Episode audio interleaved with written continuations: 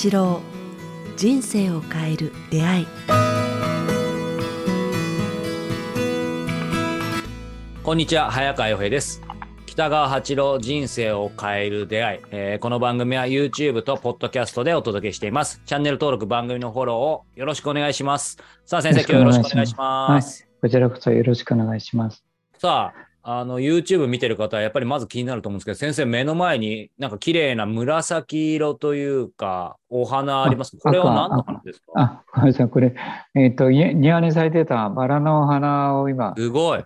はい。なんか、なんか真っ赤、真普通の赤とちょっと違う、なんか渋い赤。赤ですね。あ赤ですね。やっぱ、いや、ま、真っ赤なバラっていうやつだと思いますけどね。はい。はい。えーいいですね。庭にバラが咲いてるなんて、なんかおしゃれですや。、小さなバラ、こんなんいっぱいありますけど、はい。今日ね、あの、10月になりましたけど、あのーなんかね、番組では普段、あの、先生とこうもう、どうなんでしょうね、6年ぐらいご一緒させていただきながら、まあ、いつもの話で恐縮なんですけど、なんかいつも日々毎日朝書いて、今日はこういう自分のテーマで、えー例えば人のためにどうしようとか、何々しようみたいに行くんですけど、一日終わるとあれだけ朝、満を持したに全然できなかったみたいなことがあって、果たして俺はなんか変わっていけてるんだろうかっていうふうに思ったりとか、その一方で子供っていい意味でもですけども、刻一刻と成長していくじゃないですか。うんうん。なんかね、先生も最近ね、あの、おめでとうございます。お孫さんまた小夏ちゃん生まれたということで、まあ本当にあっという間に、特に赤ちゃんとかって一月で極端な話変わると思うんですけど、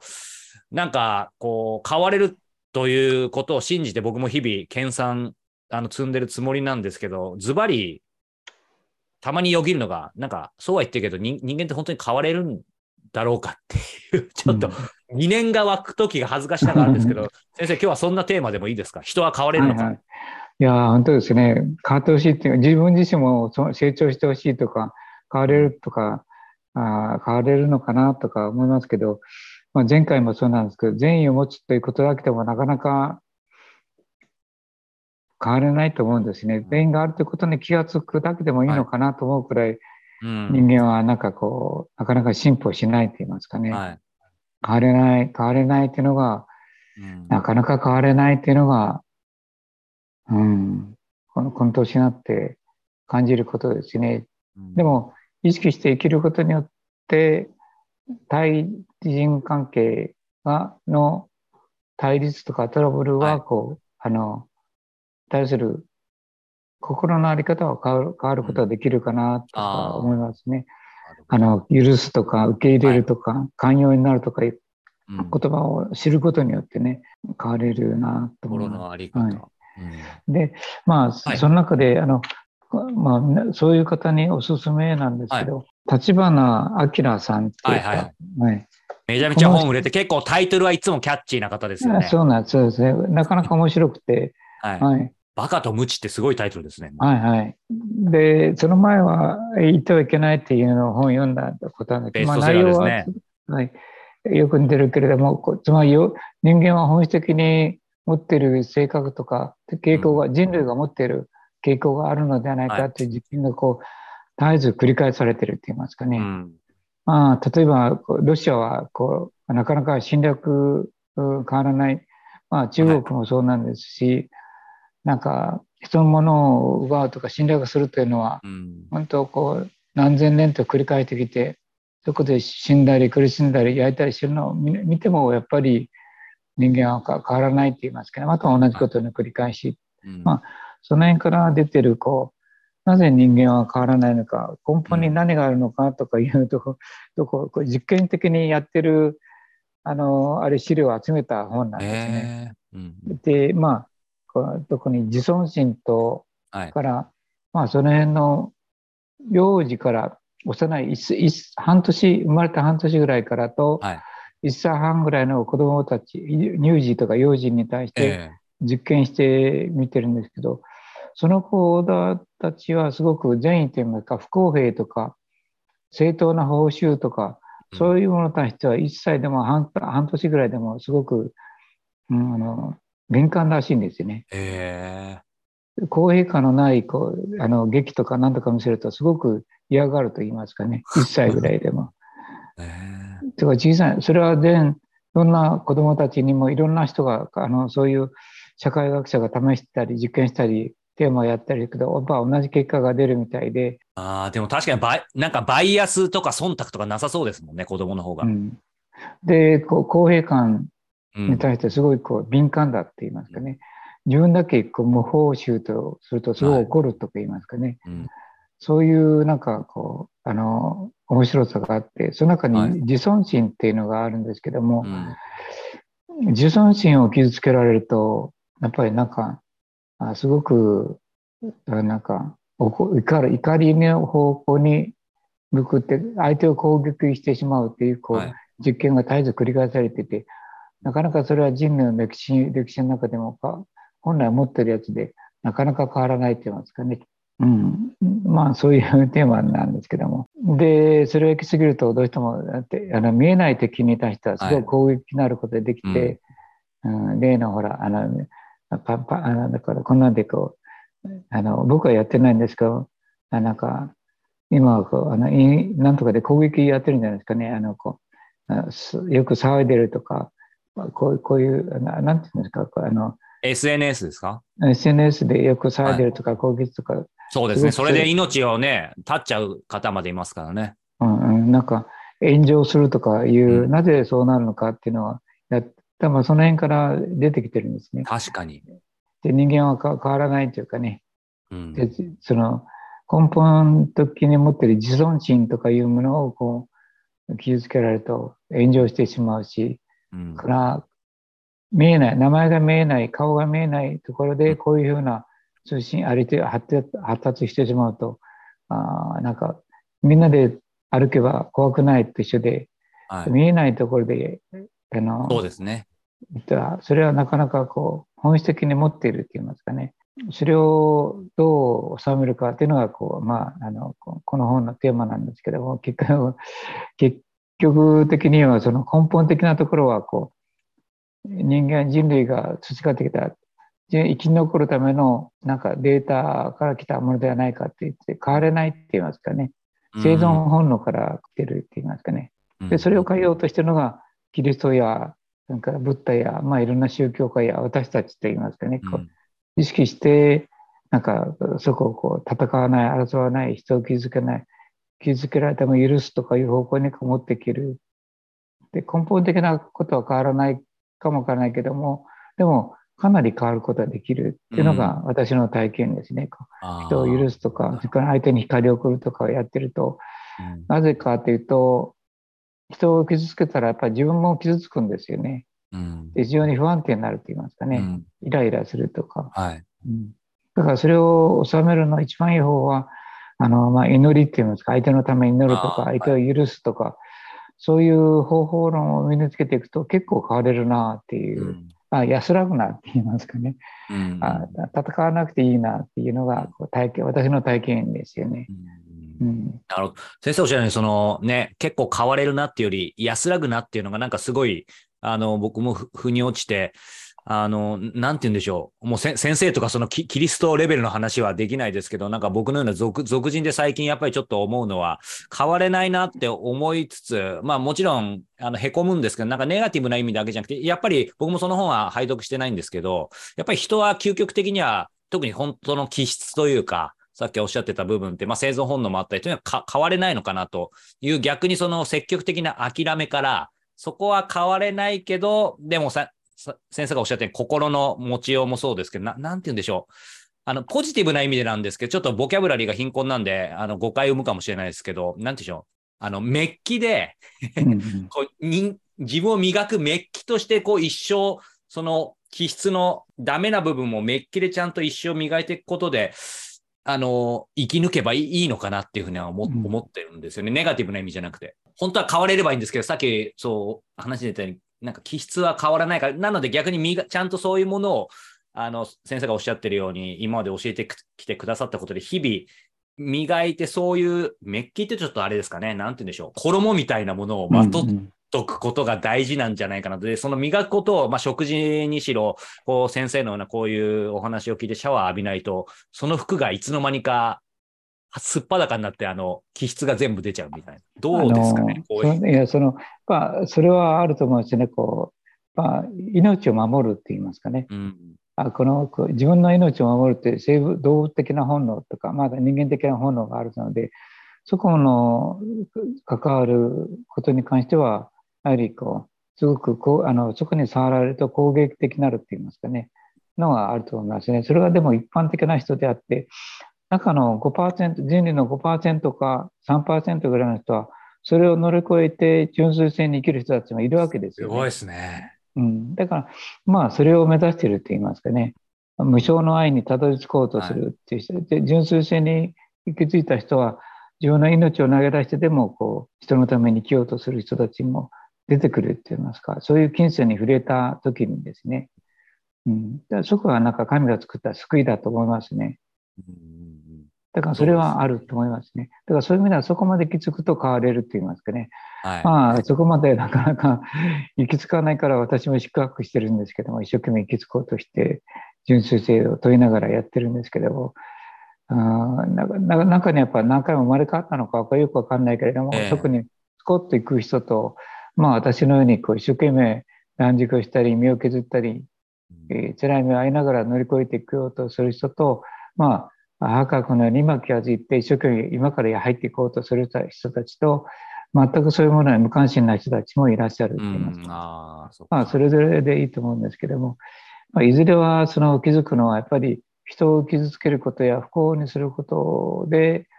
えー自分の心を痛むっていうことを体験する人たちが増えてるのではないかなと思いますね。いや、でも先生がさっきおっしゃってたように、今世とか来世とか、その生まれ変わるじゃないですけど、やっぱりなんか、まあちょっとネネガティブな意味でもないんですけど、ほん本当になんか今世だけで、この気質というか根性を完全に克服する自信はないので、やっぱりね、トトランジットというか先生がおっしゃってるように、まあもうなんか、今世ではもちろんベスト尽くすけど、また来世あるさぐらいの感じでもいいかもしれないですね。はいはい。なんかね、あの、本当に、この、こういうことを一生懸命考えてるとか、神の仕組みっていうのがあるんだなとか思いますね。それは、神の仕組あ神が作った仕組みって言いますかみ。ね。うんで、その中に、やっぱり、あーどうあえてもこう苦しむけれども、やっぱだなんか、神様はちゃんと救いの道を作ってくれてるなと思いますね。うんうんう。ん。あ、すごいなっていう考え方がありますね。救いの道は救ってくれる。うんちょっとだけ、あと1分だけ話すと、あもちろん。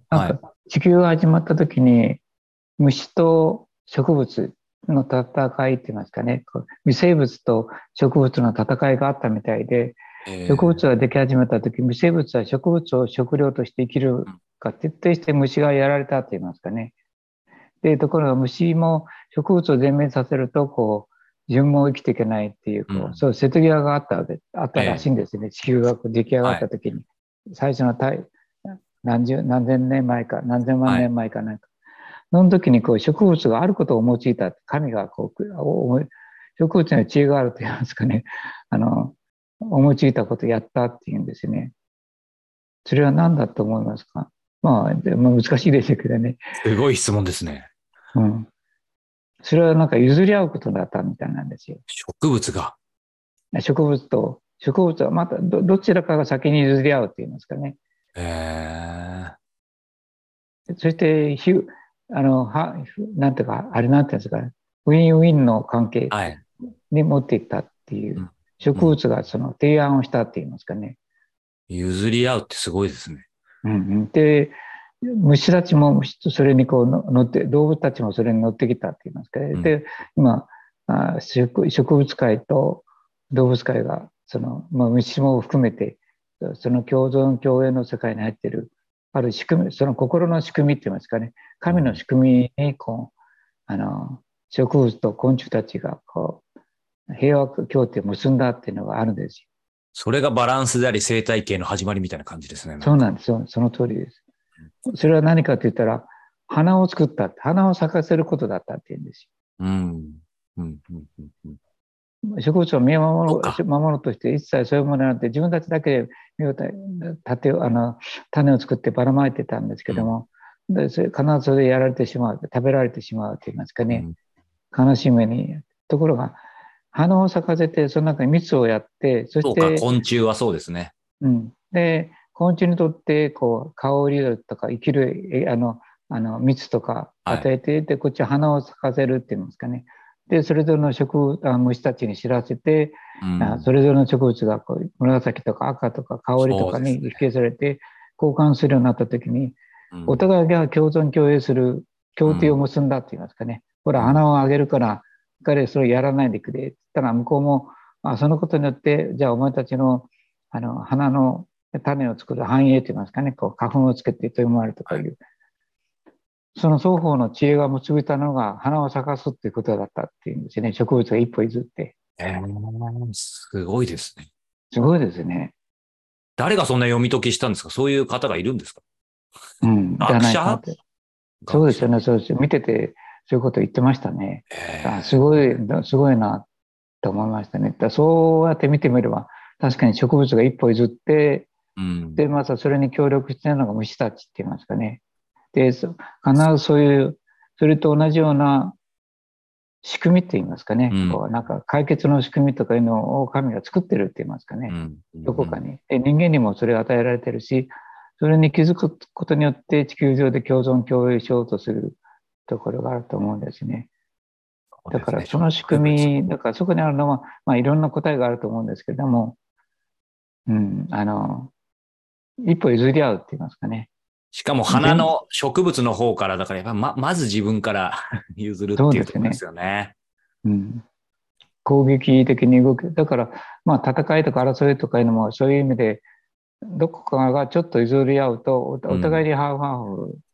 そうですね。ウィンウィンですね。あある意味ですかね、に持っていけるという、なんか神の仕組み、いろんな、それは抽象的な言い方なんですけども、はい。いろんなとこで苦悩とか悲しみとか、うん辛いこととかトラブルとかいうのは、なんか、そこにこう人間をもっと学ばないといけないんじゃないかなっていう、ありますね。こう身を削るという、こう、はい努。力というか、はい。それがあれ、気づくと私たちは変わっていくような感じがしますね。いやーなかなか難しいすごい深い話ですね。いやいや、でも考えさせられました。ありがとうございます。